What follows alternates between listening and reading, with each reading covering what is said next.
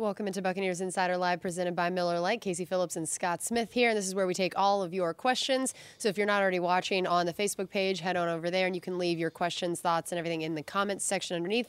And as always, we love hearing where everybody is watching from. I know we've probably got a ton of questions now that we've finally gotten to see the rookies in here. Mm-hmm. So first of all, I want to just hear your thoughts of after seeing rookie mini camp and, and actually seeing some guys out there a little bit more football scenario than we had in phase one and phase two. What were some of your initial thoughts? Well, the rookie camp, it's really there's not a lot you can get out of that because you're basically you have about half the team that's out there is on tryout contracts. There's they're not really they're trying to absorb some of the playbook and they're trying to get a look at some of these guys that maybe would be slight upgrades to the roster. And indeed, they did find four to sign, so you know it was a success again. I think much more telling was the beginning of OTAs yesterday, and now you're seeing the rookies and the veterans together, and you're seeing where guys play you know, there's it's a new defense. So there's outside linebackers now instead of defensive ends, and all the defensive linemen you, might call DTs or or bigger DEs are called DLs, and guys like Lavonte David are called inside linebackers now. We've always thought of him as an outside linebacker, and, and just seeing where they're playing, and also even though the Buccaneers went inside to the indoor facility yesterday because they thought it was going to rain, and in fact it did. Um, they still did the, they only one field to work with they still did the plan of breaking practice into two and you had like Jameis Winston and you know Chris Godwin and Mike Evans and all the what you consider the veterans and the first line guys on one half and then a bunch of really young guys on the other half and they got in a lot of work. It was a lot to watch to be honest with yeah. you. But you kind of starting to get a feel for who fits where Okay, cool. Um, and speaking of that, uh, Alan wants to know what's going on with the backup quarterback situation. Have we been able to tell much about who's taking what reps there? Yeah, well, again, because they split them into two, everybody's getting a lot more reps. Um, Blaine Gabbert. Okay, so there were four quarterbacks, right? Blaine Gabbert joined Jameis Winston on the side with the mostly veteran players, and on the other side you had Ryan Griffin and Nick Fitzgerald. I don't know if that says anything. That was one practice. Perhaps today they'll flip Fitz uh, Griffin you lose Fitzpatrick, but you still have Orion, and now you have Fitzgerald. Yeah, I was gonna say I was super impressed you actually got it right that first time. I was like, I feel like we're gonna mess that up a lot. Yeah, so you might switch Griffin. I don't know. We'll see today. Practice is actually pretty soon from now. Maybe you switch Griffin and Blaine Gabbert, but that first one would seem to indicate that Blaine, and I think because of his experience actually playing in the regular season and playing in this offense before, you know, you connect the dots. He seems like the obvious first choice to be the number two quarterback. Right. Uh, one thing that was interesting is that Nick Fitzgerald, when they first, I walked into the building and the, they were doing, um, the quarterbacks were doing drills with Clyde Christensen, and there were only three of them. I'm like, oh, who's missing? Oh, it's Nick Fitzgerald. I'm like, wonder why he can't be here. They used to have some some schools that were on quarter systems, right. couldn't come back back this early, but I didn't think Mississippi State was that. And in fact, they changed that rule last year, so it's not even a rule anymore. Uh, the reason he wasn't there is because he was doing special teams. He oh. was doing punt, and I, you know, we're really not supposed to uh, reveal a lot of details about where guys are playing, but he, uh, so I won't say exactly what he was doing, but he was playing, he was practicing with special teams. That's pretty awesome. Which I like something that. He said he wanted to do. Yeah, that's pretty cool. I like that. Uh, all right, Andrew said, "What do you think will be the major change on the field coming this year?" So of course we know that there's a new coaching staff, so I don't think he just means what has changed, yeah. but just what what will be the biggest changes when you go to a game and, and watch what this project. Yeah, well, it's like. a new defense, and it's it's on one hand it's very true and we've said it many times and the coaches have said it that every team plays some three four and some four three looks and when you're in sub packages often you have four down, down linemen. So even though we're called a three four now you're going to see a lot of this you know you're still going to see a lot of four three looks. You're still going to see plays with four guys with their hands in the dirt and all that. But that being said it is a new defense. I mean we have guys specifically playing what you'd call outside linebacker. So Carl Nassib standing up, rushing the passer, maybe dropping into coverage something.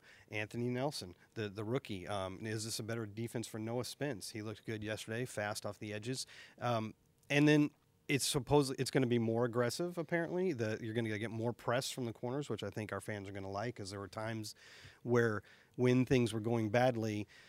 It was easy to point at what looked like a passive approach to defense, especially on the outside. Now, it's an easy thing to get upset about and forget that the Bucks have also used that sort of defense in a very successful way many times, and I think it can be done. Maybe it's not used, you know, the cover two as your base and as you're in all the time, as the great Buck defense was in the Super Bowl era, isn't really in vogue right now, and maybe that's you know so you don't see a lot of teams playing like that a lot.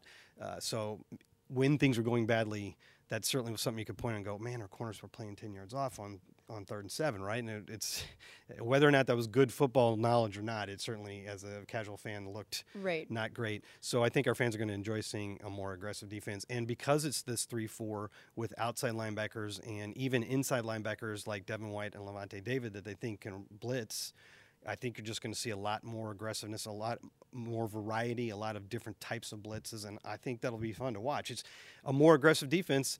Is a riskier defense, you know. That that's the difference between the philosophy of, hey, make them grind it all the way down the field and they'll mess up at some point, against let's make a big play on defense and get the ball back quickly. Sometimes that means you give up big plays. Right. Yeah, that's a great point. I know we've only had a couple days of rookie minicamp, but uh, Kevin said, "Does it seem like Devin White is starting to emerge as the leader that Bruce Arians expects and hopes?" him Yeah, I don't think there's any doubt that that's going to happen. He was vocal on the field y- yesterday, and that was his first practice mixed in with the veterans. So it really didn't mean much if he was the most vocal guy in the in the rookie minicamp because he's the star of that, right?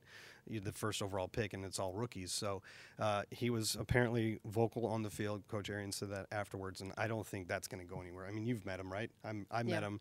He's very outgoing. Yes. Yeah. and he was a leader at an early age at LSU. He was a leader with guys that were a couple years older than he was, and it's just some guys are just like that, Right, You yeah. know, and you can be a talker, people will tune you out. I mean, Yeah. a it helps to be very very good, and Right, b yeah. what you're saying is important, and, Right. and how you deliver that message. Of course, he's also playing right next to Lavonte David, who is a team captain for years and probably will be again. And so he's got a, a, a veteran leader right next to him. It's just that Lavonte maybe isn't quite as vocal of a guy. Right. Yeah, And- that makes sense. Um, Frank said, "Who has been the most impressive so far from the football we've gotten to watch?" Hmm.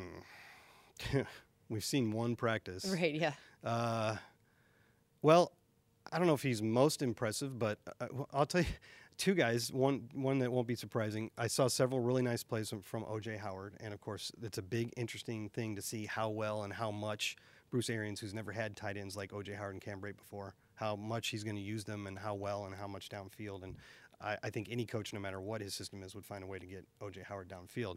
Saw a couple of those plays, and on the other side, as when the young guys were practicing, uh, first year tight end Donnie Ernsberger seemed like he was making a big catch downfield like every other play.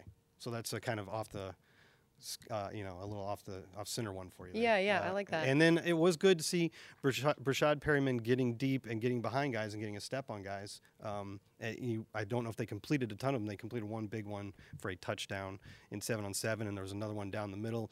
But he was getting separation and getting behind the defense, and Jameis was reading it and throwing to him. And, and Bruce Arians on one, there was a deep ball straight down the middle that ended up landing in the end zone a couple feet in front of Breshad.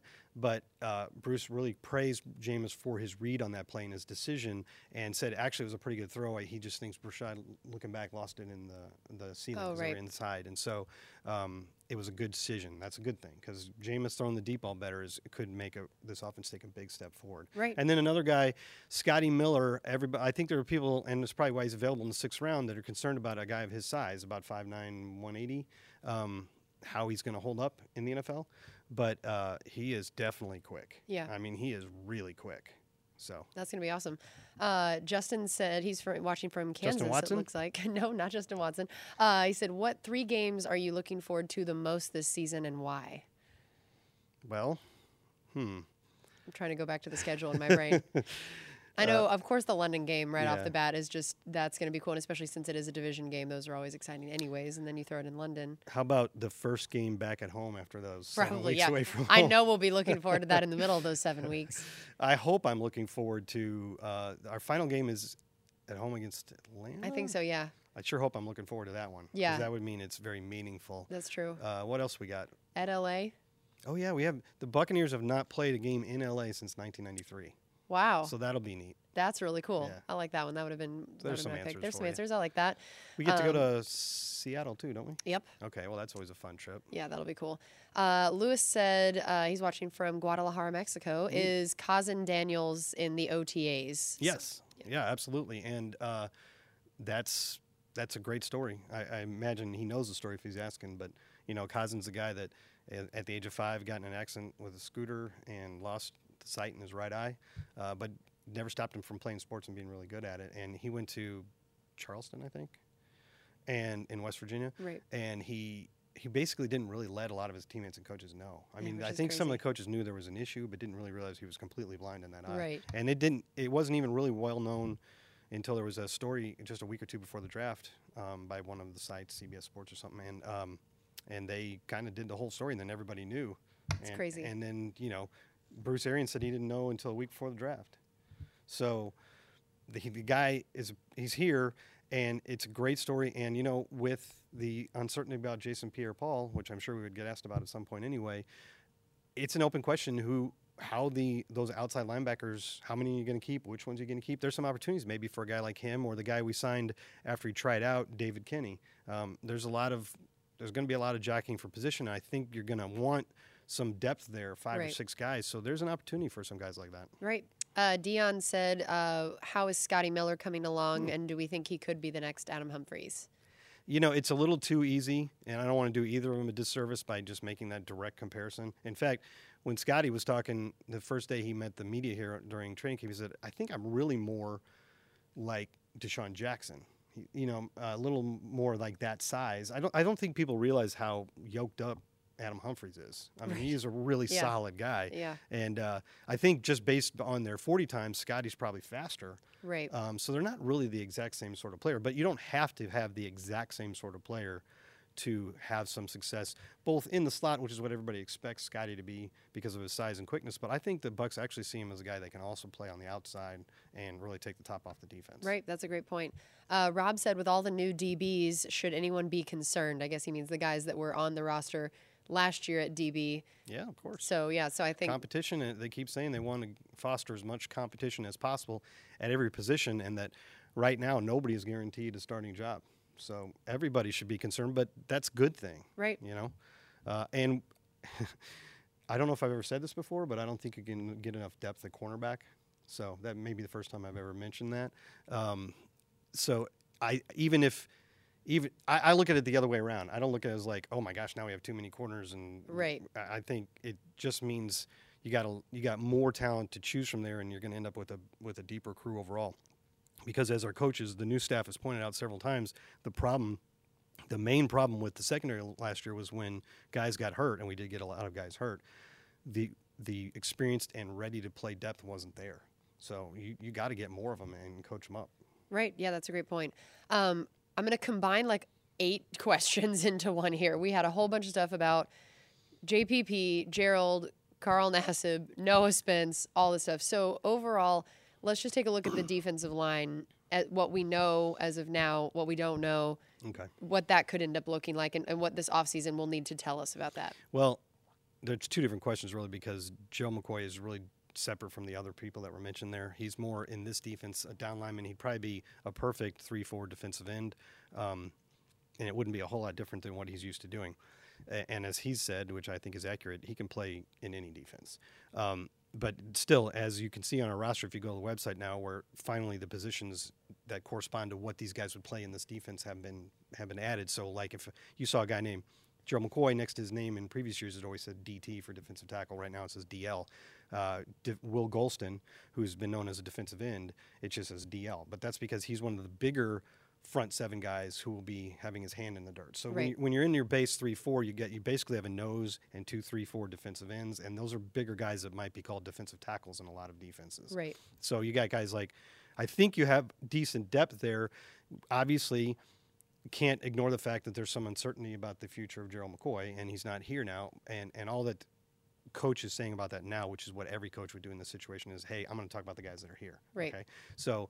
Um, if and when Gerald's here, then he becomes more of the conversation. But right now, who's here that plays those down linemen? It's primarily your first round pick from last year, Vita Vea, who coach says can play all over the interior line, but also does seem to be an extremely perfect fit as a nose tackle in a 3 4. Then you got guys like Will Gholston, Beau Allen, Right. uh, and some younger guys or guys that really haven't had a shot yet. Like, don't forget, we still have Stevie Tu'ikolovatu on this team. Uh, there's a bunch of other guys, uh, Rakeem Nunez-Roches, who played last year. Nacho is what they call him. Right. Um, so you got those guys, and I think there's still a lot of depth, at least by numbers. We'll have to sort out which guys are really rise to the top there, and then you got your outside linebackers, which is what Jason Pierre-Paul and Carl Nassib and the others that you were saying there right. they comprise. And uh, those guys have to be a little bit more versatile. Like an Anthony Nelson, the rookie, can stand up and rush off the edge, or he can put his hand on the ground when you're in sub packages eh, in a four man line, or maybe even get some snaps in, as a three four defensive end a little farther inside. So they think he can do a lot of different things. They're just going to find Right. out what he does best. Okay. So it's there's a lot to be sorted out there because it's a new defense with some new assignments, and they're just getting their first looks at which guys are, are really good at which responsibilities. Like maybe Noah Spence happens to be really really good at standing up and rushing off the edge in a three four front, and Right. so when you're in snaps like that, he gets to play more. When you're in more of a four three look, then he doesn't. You know, So we'll find out. But there's a lot of depth. I don't think we're lacking for depth, but it, it's fair to say that there's not a lot of proven depth yet because if you look at it and you go, who amongst all these guys is going to give you five to seven sacks? Who's going to give you 10 sacks? I mean, if you Jason Pierre Paul is not in the picture for some amount of time because of his neck injury, that was your 10 sack guy. Uh, is it Carl Nassib? I mean, he would seem like the main one. Maybe Noah Spence emerges. May what does Anthony Nelson give you? Does Is Vita Vea pass rushing presence in the middle? A lot of questions still to be answered. And maybe it just ends up being you get a decent pass rush out of a bunch of guys getting five or six sacks. Right. Plus some sacks from your linebackers when they're blitzing, your your safeties when they're blitzing, and things like that. So there's a lot to be sorted through there. That is very true. All right. Well, thanks so much for joining us on this edition of Buccaneers Insider Live presented by Miller Lite, and we'll see you next time.